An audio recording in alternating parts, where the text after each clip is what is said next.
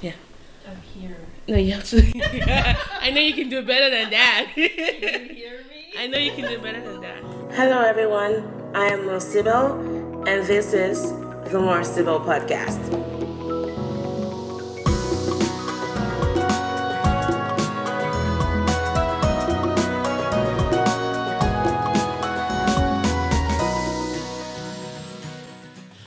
Everyone. Welcome to the More Civil podcast, a podcast about culture, cultural nomads designed for Blacks and Asians and those who love them. I'm your host, More Civil, Nigerian born, US educated, Korean speaking, struggling intellectual. Today, I have a friend of mine and lives here in Oklahoma City. She's actually right here in front of me. I always love when I have guests in person because it feels more relatable and we can get to have tea which she's having right now, the wild sweet orange variety. Um, this special friend of mine, we met through a mutual friend. So one of the things that I think really helps me settling down in Oklahoma, having lived in Texas for six years, was when I moved here, I had friends tell me you need to contact so and so because he can help you with so and so. And this person turned out turned out to be one of those people. And best believe it, we went around maybe six months before we finally got to meet each other. Maybe even longer than that. I think it was longer. Longer than that, exactly. And we were like, I'm sure there was a part of her that thought, is this person real? And I, there's a part of me that thought, is she real? Because every week I was either out of, you know, the States or out of the country, you know, Or traveling, or they were on vacation somewhere. And but we never met. And then we, we found out that um, her neighbor was actually my coworker, and it's like, oh, so you're a real person? And I'm like, yes, I'm real. Now, um, everyone, it's with great pleasure to invite Emily Joseph. And she's such a dynamic person. She every time we meet, we there's always something to laugh about. We just spend almost every moment laughing. And I won't be surprised that this episode be full of laughs and you know, it's one of those people that you see you connect with. Usually when people recommend friends to me, like, oh, you will get along with this person. To me, I feel like I'm being put on a spot to automatically like that person. But when Emily it turned out to be true. So hi Emily, welcome to the show. Thank you. How you feeling today? I'm feeling pretty good. Good. So, um, Emily, um, so one thing about Emily that is really unique to her is she's Jewish, Ish. Jewish-ish. and um, the first time we got talking, I I, I kind of knew this this about her because of by virtue of the person that introduced me to her. So she's Jewish, eh, but she really loves the Indian culture. Loves the Indian culture so much so that sometime in college or right after college, you visited India, right? I went to India the first time when I was 15 or 16. Wow. Yeah, so before before college, I think I had gone two or three times before college. two or three times. Yeah. Okay, now let's let's backpedal a little bit. What's with your love for India and why? It all s- s- kind of a silly story. Like it all started with uh, Christopher Columbus. So we were sitting in elementary school, speaking of schools, and they're telling about how America was founded and how Christopher Columbus wanted to go to India, and then he accidentally discovered America. that's fine. That really I would no, it's fine. Just see, it's natural. Yeah. yeah, so he accidentally discovered America, and then that's why they called the Native Americans as Indians because mm. they were trying to go to India. So I don't remember anything else in the class after that except going, I need to go to India.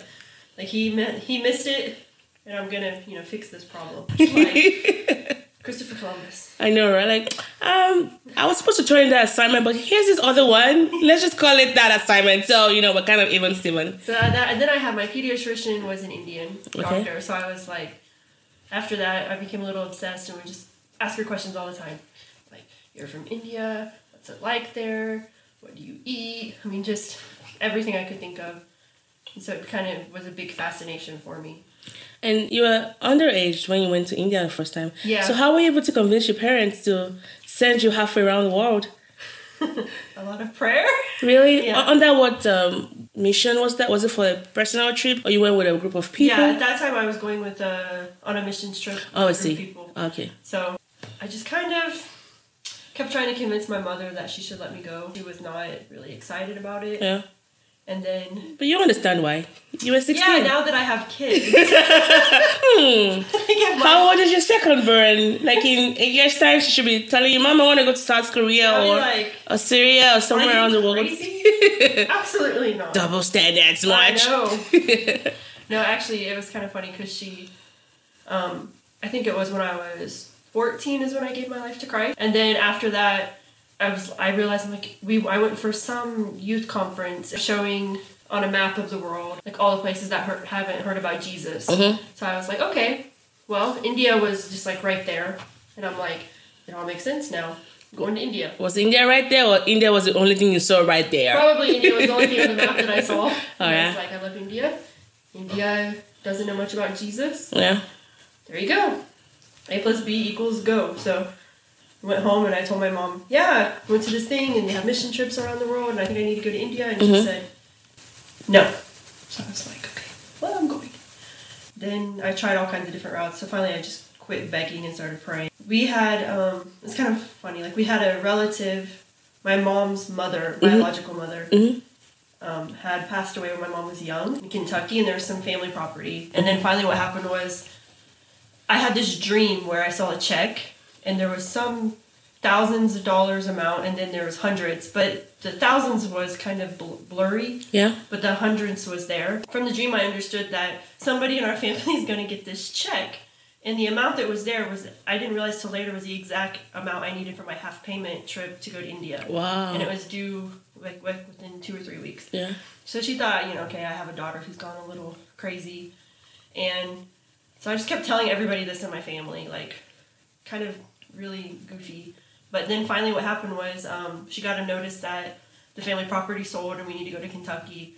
And she has to get the money. And so we went down, and I was sitting in my aunt's van with my mom. And when they gave her the check, it was that exact amount, and the thousands was blurred and like not blurred, but the thousands made was made clear to me at that moment. Wow. And the hundreds was the same amount, and I looked at her and she goes, "I know, I know." I like, Confirmation, mom. India.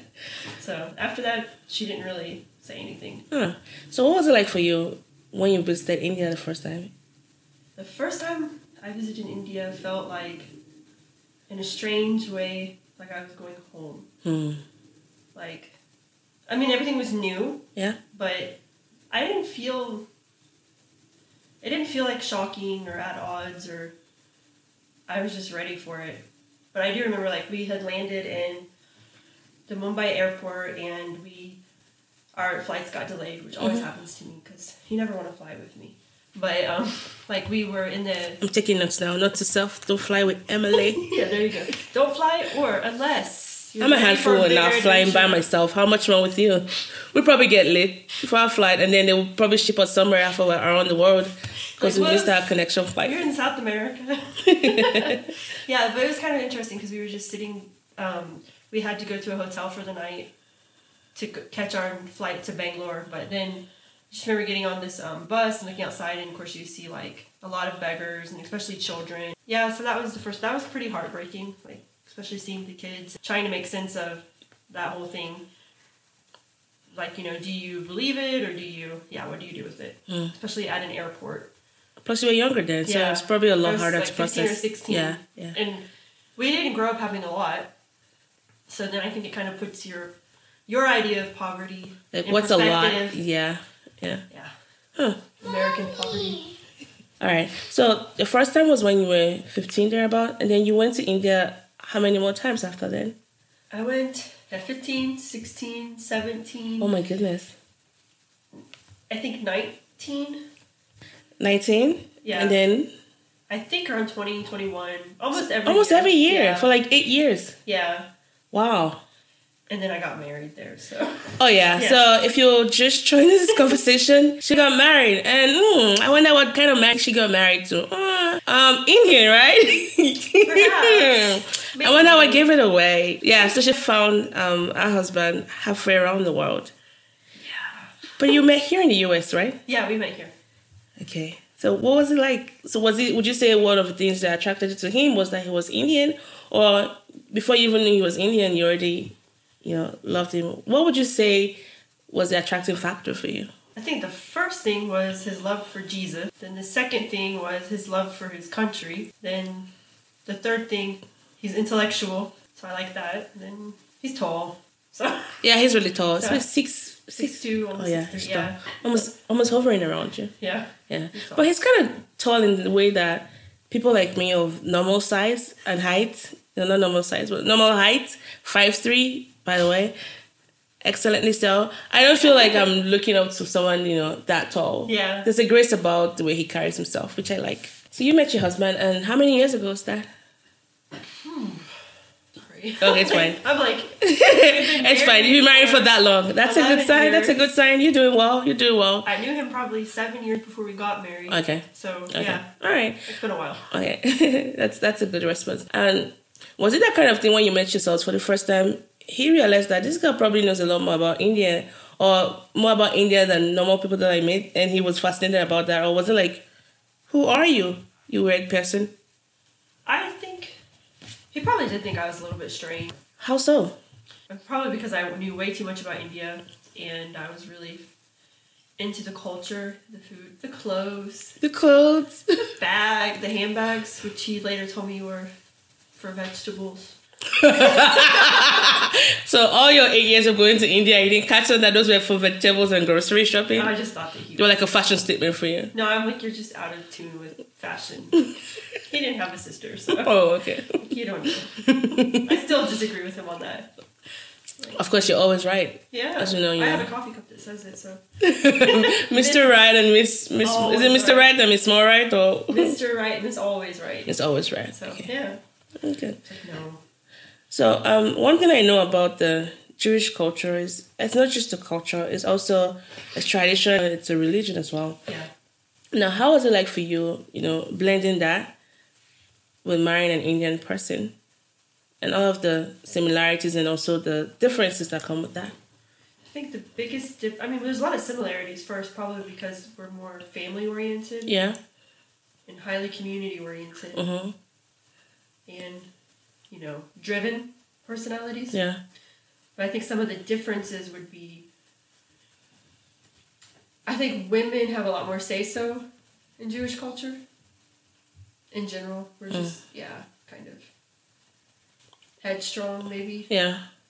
So was that an adjustment you had to make, or I think we're still making that adjustment.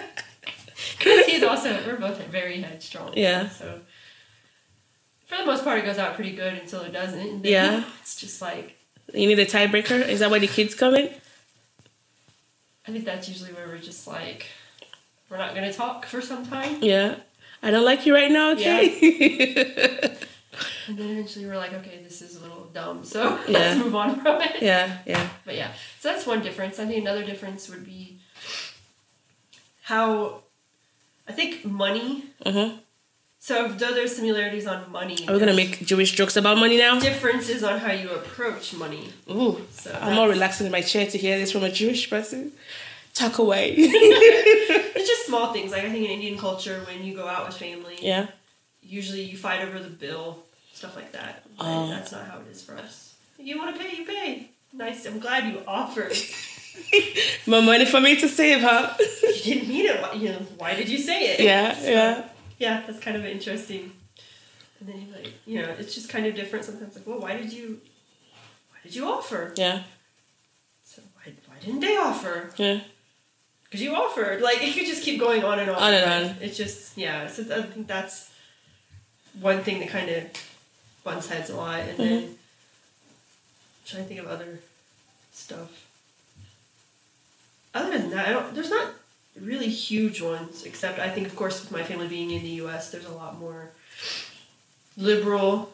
Yeah, and he's from, you know, he's a South Indian background, so they're more conservative. Yeah. So How they view life. Yeah. Yeah. Oh, okay. Very Little interesting different. stuff. So the very first few, uh, the, the few years you were going to India, you went there, you know, mostly for missions. Yeah. And then probably the up until the time you had to go there and you know get married and all of that. Would you say your impression about India kind of changed because now it wasn't for missions anymore? I'm coming to you know get married. Yeah. Was it new India to you, or was it just the same India but with a different purpose this time around? I went to the same India and landed like I went with the intentions of going to the India that I knew, Yeah. but I was going to a different state in India. Uh, Kerala, where? Yeah, in Kerala, and it's like a whole different culture in this. I mean, it's still Indian, but it's a very precise Indian culture. Let's see. So you're getting it was more narrowed. To me, India was India. Now India is Kerala. Kerala, Christian India. Yeah. So it's a whole different group of people. Yeah, we can- language. We can open another conversation Yeah, about there you go. Christian Indians. Yeah. Yeah. Yeah. So that's a whole different world, and and I think even for him because he grew up in North India, so though Oh. his family is there, he had never actually been to a Kerala Christian wedding. Yeah. So he was waiting for things to happen that he saw in North India Hindu weddings, and they're So like, the that first, happen here. the first Kerala Indian wedding Was he went to was his own. I was glad we were both clueless together. okay. That's where his parents were good. So we're So now that you know, even beyond that, you're an Indian citizen now. You're also an American citizen. You're also Jewish. Um, what would you say India means to you now? I think India is gone. It's not the place that I want to visit. It's there's family. Hmm. It's like home. Yeah, like home. Yeah, really home now. Not just going home, but like you know, there's faces of family members and you know my husband's parents and his grandparents and Yeah. the kids' cousins and a lot of family to visit and Yeah. it's just different now. Would you say it was easy being, you know, I, I want to use the word accepted, but that sounds a little bit too um, loaded. But you know what I mean? You being an outsider, was it easy for you to integrate into that family? I know for you, you've always loved India, but was it on the other think- side of the fence? Were they accepting of you? I think people. Hmm. Okay, so I think Indian culture is. Everybody's very hospitable, Yeah. so there's a feeling of acceptance. But what's going on in the heart, you never know. Mm. Until certain words slip out. You're like, Yeah. I thought it was cool. But people were good to me. It was just more like I always had that question because I knew Indian culture. I had been to India so many times. When I was in college, I had Indian roommates. Yeah. So I know that things are not always what they seem. Yeah. So I always wondered behind the scenes, you know, what is the conversation that's stirring? Did I stir some conversation unknowingly, or Yeah. try not to? We'll see. And I'm that sure. and that Indian woman to be Daphne, right? Daphne, yeah. Was the one that introduced us. Shout out to Daphne, by the way. Doing it big in India. What state is she now in India? She's in Tamil Nadu. Oh yeah. Yeah. Hi Daphne. See we're friends now. Where are you? I know, I know. We we should, you know, convince her to come to Oklahoma so we can all take a picture together. That would be fun. I guess so. Okay, good. good. Um another question I had was so you have kids now, right? Yes. Two Two crazy kids. they're crazy. They just they're fun to have. Between your son and your daughter, it's like you can have like a whole TV series around them because they have distinct personalities. Yeah. You know, and your daughter especially really fascinates me. She's a spunky, fiery. Um, she knows what she wants. I wouldn't call her bossy because if a guy did the same thing, they would just call, Yeah. "Oh, that's a guy." She's very, you know, um, she knows what she wants. Yeah, I like that. I like that. So, how's it been like raising kids? What would you say has been the challenges? What would you say has been the, you know, upsides to that? I think some of the, I think for us some of the challenges would just be silly things like when you see this person, their auntie and uncle. When you see their person, Oh, I see. they're like you don't call them auntie and uncle unless they're your actual aunt and uncle. and they're like, why? And I'm like, well, they're white. Okay, so you just don't do it. Just- Oh wait, so you reserve the aunties and uncles for other non-white people? yeah. Ah, So, because you can't just go up to some random person in the I'm store. gonna speak them up. Wait, what? I didn't know it was your aunt. You're like, I'm not your aunt, you know, like kind of, or trying to explain to them like, okay, in our family, my first cousin is your cousin, but in daddy's family, that's your aunt. Like, yeah, so it's That's kinda- confusing. I might need a hot second to figure that out. Say that again slowly for my So, brain. Like in, in you know in our family, like if I have a first cousin, Yeah. That's just the kid's cousin. Yeah, yeah. But yeah. in Indian culture, if my husband's first cousin, that is the kid's aunt Ah. because it's a cousin sister. So Ah, you should she's your auntie. You don't yeah. that's so, confusing. so when they call it aunt and uncle, relationships are different. Mm, Then you know if you have your grandmother's sister Yeah. or grandfather's brother, you call them like. is like the old. DDD? The DD Yeah, and then. That's more respectful, but I see. I used to watch a lot of Indian movies growing up. But I mean they say it very casually sometimes Yeah. too. But yeah, if anybody's older than you, you're gonna address them that way. Auntie. not here. Yeah. You know, one thing I actually found a little bit fascinating was when my mom came over to visit me, and I brought some, my one of my very good Indian friends over, and she had addressed my mom as auntie. Yeah. And I was like, hmm. Of course, I knew it wasn't disrespectful, but I'd never seen it that way before. Yeah. Because usually in Nigeria, I would say, um, mommy, this person, like, mommy, for example, mommy Mo or mommy Emily, like It's saying like somebody's mom, like, Yeah. you know. But she said auntie, and I'm like, hmm. It Yeah. felt so, a little bit out of, it's like a little bit out of place. Like, ah, my mom is now an auntie. But I knew, I knew for sure my friend Oh, wasn't yeah, being disrespectful. Like if you don't, I mean, if you don't use these terms, auntie, uncle, Yeah. like baya, didi, yeah, chachin, chechi, like it just means like you, you're. It's just very disrespectful. I see. So it's a norm. So apart from that, so that to me that sounds like it's a learning experience. You have to keep teaching your kids Yeah. about. So that's it's Especially good. like for us, we have a lot of friends around that are from different language groups. yeah, So we're like, no, no, they're not a, a chachin or a chechi. They're a, they're an anna or akka. You know, so it's like, yeah, okay. What do you do with that? by the time they're done, they're probably going to be very, very, very, very well savvy about this kind of things. So that's one. What other things would you say has been like a, a learning curve for you guys to overcome as far as raising kids? I think one would be food. How so? Do you like one that likes it hot and spicy, and the other one likes it Jewish mellow? Sorry, I I think should it would said be Jewish more mellow. like. Uh, mellow. Well, okay, so I realized when Amal was probably my son when he was probably six or seven. I didn't know that he okay, so you have like school, you have your Thanksgiving meals. Yeah, so he didn't know like about mashed potatoes and green bean and more simple American things. Then he was like eating it. and, Oh, this is just what is this? Yeah. Like okay, like, we have to at least let you understand what is American food a little bit. Yeah, So you can survive school, lunch, yeah. or friend invitations, or you know, just things that he didn't he didn't have any clue what it was. Okay, So it's kind of silly. okay. Yeah. Wow. So one of the things I know you guys do is you have a ministry where you reach out to international students and or even international community. So um, even though your kids now you're based in Oklahoma City, but by virtue of the people that you welcome in all over the world. So even though they're at a standpoint compared to when you were younger and you traveling, you know, to India, your kids are exposed to so many cultures. So by virtue of that, they're also being enriched by learning more about, you know, how it's how things are being done in different culture, what other languages sound like, and all those, you know, culturally sensitive issues.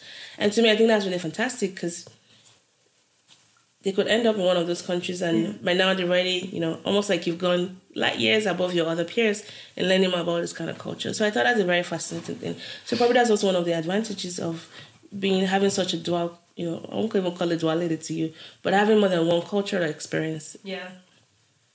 I think it's I mean it's good for them. They they enjoy other culture and food and I think Amma like he likes to watch um, there's one Israeli TV show called Street Food Around the World. Oh really? So he'll just travel to various countries and just tell you about all their food. Oh, kind of like Anthony Bourdain does. Yeah, but this is more interesting. Oh really? How It's- so? He's very lively. Ah, It's like animated and all animated. He's younger. He's Ah. not too old, and he's like he has he tells story everywhere he goes. Oh. But for Amma, like we got in this habit where we'd watch that with him, and then we would try whatever dish fascinated him.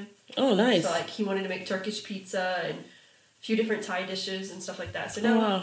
it's become kind of a fun thing for him. Like he's you know more into that and. Yeah, I loved him more when he came when you guys came over here and we had jollof rice together, and he kept asking for seconds instead. I'm like, let's get that boy a Nigerian name or Yoruba name, whatever, because he he just sucked it up. You know, Yeah, I like that. He's very adventurous. You have adventurous kids. Then there's Tirza. Oh, and there's Tirza, our little um, um, leader. That's the word. She has leadership potential. I'm sure that's what you see on the reports. Because somebody want to say your kid is bossy or she's opinion. She has leadership potential. The first semester, the teacher said she's not bossy. Next semester, she said, okay, she is a little bossy. I know, She's like, know. you know what? I'm gonna take this PC away. She I'm was just gonna nice. say that as a teacher. She saw it as a positive thing. Now she's like, okay, we've got to. I think you said it that she reminds you of your mom. Was it your grandma? Oh, my mother. Your mom. Yeah, your she's mom. Your mom. mom. So almost like your mom's um, prayers coming true. Yeah, she got the girly girl, the real girl that The she real girly girl, yeah, yeah, like, yeah. oh. Anyway, so um, for people listening to this podcast that might have similar experiences to you, you know, you're Jewish and you're married into another culture, and all the challenges and the stories and the beauties and all of that that comes with that. What kind of suggestions would you give them as far as you know, or even raising kids with you know mixed backgrounds? I know this sounds silly, but I almost feel like you have to figure out.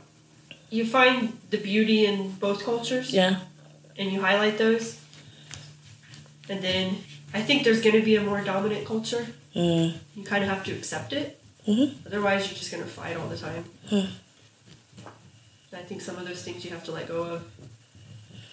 And I want to assume that even the dominance is not just one particular culture always dominating. Maybe in certain areas, you know, Yeah. like You this particular kind of food, this particular kind of doing this particular kind of ways. So even if you don't win one time, the other culture wins Yeah. other time. And it's not about winning really.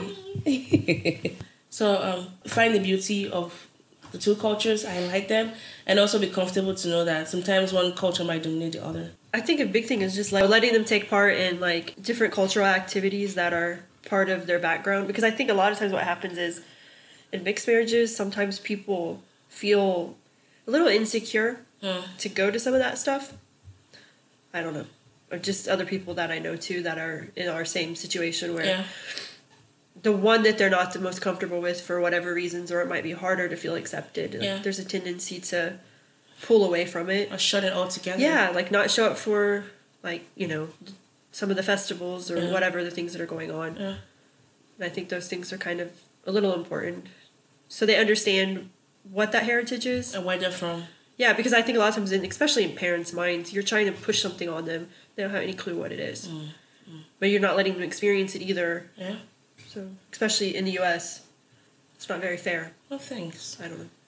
So you've been Jewish, but you don't really practice Judaism anymore. Do you still observe some of the holidays? Yeah, Oh, I do like for Passover this year. Um, I always, I for me, I always try to make it where it's like the Lord's Supper, Yeah. Passover. So like I, I twist on your yeah, so kind of like you start with, um, you know, out of Egypt, Yeah. and then kind of turn it slowly into Jesus being the Lamb of God, takes away the sins of the world, and teaching them the symbolism in the meal, and Yeah. then uh, having a real Lord's Supper together yeah, not a ritual communion. Because Yeah. communion is supposed to be the food at your table. It's Yeah. a family affair, so just making that more real for them. Because I want them to experience. I think it's beautiful. I don't know. For me, there's so much meaning behind the whole thing. So I feel like you kind of reduce the Lord's Supper in Christianity. Yeah. Not to be mean, but that's okay. it's a little bit We don't. I don't take offense. Yeah. I can't speak for all Christians. just. It's more than just eating a bread and drinking something. The meaning behind it. Yeah. I think we can all agree to that. So It's like Easter. It's more than just Easter Yeah. and you know Easter eggs. But for me, it's just like it's family. It's that celebration where God is, you know, like you know, He's at the table with Yeah. you. Come eat with me, as He That says in Revelations. You know, dine with me. Good. Yeah, so Good. that part of it. All right. So now I think it's time for us to go to the Mardi Gras section.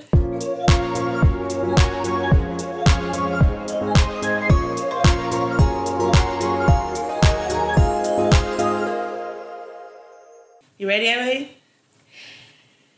You get to make the rules. What are they? Okay, the first rule would be you have to try something new. Ooh. Second rule is you're not allowed to repeat it. That's hard. What if I liked it? I have a problem with repetition. really? so, what new thing have you tried to do recently? Recently, okay. Huh. trying to think. My mind just went blank. I just did Okay. something the other day. Oh, here we go. There you go. The whole 30. All right. Um, for those listening, the whole thirty is uh, a great program where you observe some very ascetic way of eating for thirty days. Yes. You avoid certain food like rice. rice and And looking at Emily right in front of me, okay, she's of a pale skin complexion, dairy. but she's really looking like she needs like a spoon of rice right now. And usually it's for um, resetting your um, your appetite and your taste buds. And Yeah. Also helps with you know um, nutrition. nutrition and weight loss and all of that, but so much more eating whole food. I think that's the concept. Yeah. So no processed food, nothing that comes in a jar in a box. Nothing artificial. It's almost like paleo diet, right? It's like paleo on steroids. on Steroids. Let me know how it goes. So you're in your fourth day, right? Yes. You're like a newly converted vampire. This is like the most vulnerable point of it. Yeah. I think I should set the It's like to the point where you just making- decide that, you know. I should set the pot on the stove and start making some rice. but you have allergies, so eh. I'll be like, eh, I don't smell that anyways. Oh. No, but seriously. It's like every meal, you're just like, well, that wasn't satisfying. it's a lot of cooking too. It's a lot of cooking. And it costs a lot. I want to say it's a bit more expensive because Yep. it's until you start doing it. Actually, tried it for a week. It's until you start doing it and you realize that okay, There's more to this than I thought. Because everything, almost everything you use to cook, sometimes comes out of a bottle or a, a can or a jar. And the rule is that once you break it, you have to start from the beginning. Yeah. So that's why it's on steroids. It's just too much. But Do you think it's something you want to sustain like for a long time? yeah, I think so far. I mean, I think you realize pretty fast what real taste is once you get rid of the sugar. Yeah, yeah, Then you realize, oh, I wasn't tasting it. I was just tasting sugar. yeah. I wish I hadn't given up because your energy level is gonna go off the roof, and then you become more centered. I hope so. Yeah, because seriously, just do for people like me that give up on whole thirty.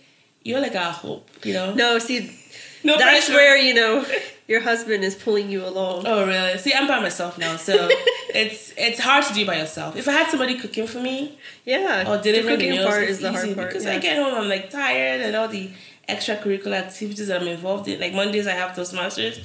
Tuesdays, I volunteer in the college. Wednesdays, I have Korean class. Thursdays, I'm doing my podcast. Fridays, I hang out with my friends. And don't even get me started on the weekends. You're like, what is that? That's when I exactly. That's when I catch up on all my Korean dramas and things like that. So ain't nobody got time for that. But I really do wish you the best. I need a chef. I had a lot of money to do that. Uh, All right. Well, thanks for answering your questions. Um, this is almost the end of the podcast. And are there any final thoughts you want to share? Oh, I do have a question for you before you go. Looking back, because you've been on a journey, Emily. I see your life as you know. Everyone has a journey, but yours was one that started when you were young, and you know, at that age and in that Yeah. time, without the internet, I mean, yeah. You your journey started way before you even grew into what your purpose was for. it. You were on a hunch that blew into something, and it's your, it's who you are right now. It's like you know meeting your husband and your love for India, Yeah. and even that one that preceded preceded it. So if you could go back and change one thing differently or do something differently, what would it be? Huh. Take your time and think about it. I'm like in deep thought now. I, Mhm. anything. I think the biggest thing I would change is I would be more confident. Mm. How so? Like I feel like I always second guessed myself a lot, Mm. or more worried about what other people would think or how they would accept things. Or, I see. but I've never been the person who really s- blended in, anyways. Yeah. So, I think I would go back and tell myself, hey, it doesn't matter, you know, those things. At the end of the day, you can't change other people's perspectives, whether or not they accept you or they're okay with whatever. They're not Yeah. gonna. But it shouldn't become a part that you know tears away who you are in Mm. the process. Mm. They don't deserve that piece of you, you know. Hmm. So yeah, I think I gave a lot of myself into some of those situations where people, you know, letting their words mean too much, maybe. Yeah. Yeah. Wow, it's funny you mentioned that. On a very lower scale on that one would be for me when I started learning Korean, it didn't really make sense to me because I'm like, I didn't want to sound like a fake person, you know? Like, how do I explain to people that I, I really love this culture? And it wasn't just because I watched, you know, the dramas and all that. I have a huge interest in this culture. My Yeah. attention span sometimes, you know, it's it's like that, like of a gnat. And I, sometimes I give up easily about things that don't make sense to me or I'm not familiar with. But I do like trying new stuff, but not for too long. Yeah. But I've been on this course for almost three years, started learning the language last year. But I think what really helped me feel more confident in myself was how my Korean family, how much they've adopted, you know, hmm. this part of me. They've nurtured it. Because if I had them turn me away, I don't think I'll still be on this path right now. Yeah. So maybe for you, would it be safe to say what gave you that confidence was the Indian community around you, just seeing that love and heart you had for India really made it worth, you know, the journey for you. Yeah, and I think also just them becoming family or Sure. you know, I think most of my closest friends are Indian. So it just Yeah. kind of makes it it's not about that anymore. It just feels it's just It's home. it's what it is. It's home. You can't even separate that Almost to the point when people see you and they're like, "What are you doing here?" I'm like, "Oh yeah, I'm not Indian." Oh well, they have to find out that I am. Like, Oh, I see. Because you just go by, you know, yeah, physically looking at you. like you kind of have to keep oh, going through the day now. usual like proving yourself. This is day now. Yeah, I do that sneak attack on people when I go to a place and they're Korean speaking and I let them talk and I start talking and they're like, oh, oh, oh, oh, chicha, chicha, oh, 귀엽다, 귀엽다. yeah, because I don't And it's- expect that from, yeah. you know. and I someone think of like course you know having my husband there also helps. But I know there's always the usual questions. so Yeah. those Yeah. are always going to be there. Yeah. But sometimes I'm like, I just want to say it all. Like yes, yes, yes. Okay, you Yeah. know. So do you Let's speak get Hindi? this all down, Or like- what, do you speak the language as well? I understand Hindi. Yeah. I can speak some of it. The confidence thing is not there, and I understand a lot of Tamil. Oh, okay. So I spend a lot of time in Tamil Nadu. Yeah. Are you teaching your kids this as well? Are they learning? Well, how my husband speaks Hindi and Malayalam. So Oh, Malayalam. That's a really hard one. I it's a hard one. Yeah. It's close to Tamil. There's a lot of similarities, Ah, but see. there's a, the tongue goes in a lot more I have no directions. idea what it sounds like. But they they don't they're not very fluent. Yeah. But they know like, you know, random words from different Indian languages. yeah. So we have to sort that out. Yeah. good. So this is the very end, Emily. Are there any final thoughts you have? No. And how's it been like for you? the interview? Yeah, It's good. I'm just pretending that the microphone's not there. it's not there. nope. Not there. It's just. Uh, it's, good until a I look at it and the then I'm like, yeah, it's not there. just imagine if this was on video. Mm-hmm. Oh my goodness, I'm not very good on video. Have you seen those big pores I have? People would be like, what is that expression? yeah. What does it mean? Thank you for bringing. Oh, by the way, your kids are here. Yes. We had to like find um ways to record them. The, the the older one was a little bit more corporate. I mean, he's older. He's missing in action. Yeah, you know, give him. He bounced around the ball for a while at the basketball court, and then he came back home, and now he's on his iPhone. Yeah. The little one wants mommy's attention. So every 10, 20 minutes or so, we kept pausing and attending to the queen in charge. Yes. Queen. but I want to thank you so much for being on the podcast and coming all the way and, you know, and sharing your story Sure. it's it's one that I'm sure some of my audience will be able to resonate with, especially when you talk about loving a country and not knowing why you love the country, and they find out there's a whole purpose behind it that you didn't even know existed. Yeah. You know, the love you've had for it since you were 15, and every year you kept going for almost eight years. You convinced your mom and your dad Yeah, the first time, and then the second time, the third time. And now it's blossomed ev- ev- into something bigger where it's your family now Yeah. you know, by virtue of you being married to your husband and then raising kids, you know, that are Jewish American, Indian. Indian, and every other world culture they expose it. Confused. I want to say culturally rich. I think that's the word. By virtue of how you guys open your doors and you have people coming. Like at Thanksgiving. Yeah, that was fun. Oh yeah, that was fun. and my Korean students really had a lot of fun, you know, being there. That was fun. And I've never had Korean. I've never had Thanksgiving where we had turkey and you know and the, the mashed potatoes and cranberry and there was Indian food. There was Indian curry. There was chapati and there was you know mango lassi. It was like ooh. It's like international. It was international. and then after that, it's like food yeah. coma. Oh yeah, for days, for days. we kind of worked it off after we did that shopping at the mall, so it was kind of. Yeah. Black Friday is good for that. Yes. Thank you so much for being on the podcast. Thanks for having me. All right. Well, thanks everyone for listening to this episode of the More Simple Podcast. Today I interviewed my friend Emily, who lives here in Oklahoma City, the spunky Jewish American Indian. I don't know if I said that in the right order, but uh, we talked about her story today, and now they're raising two beautiful kids. And they're raising us.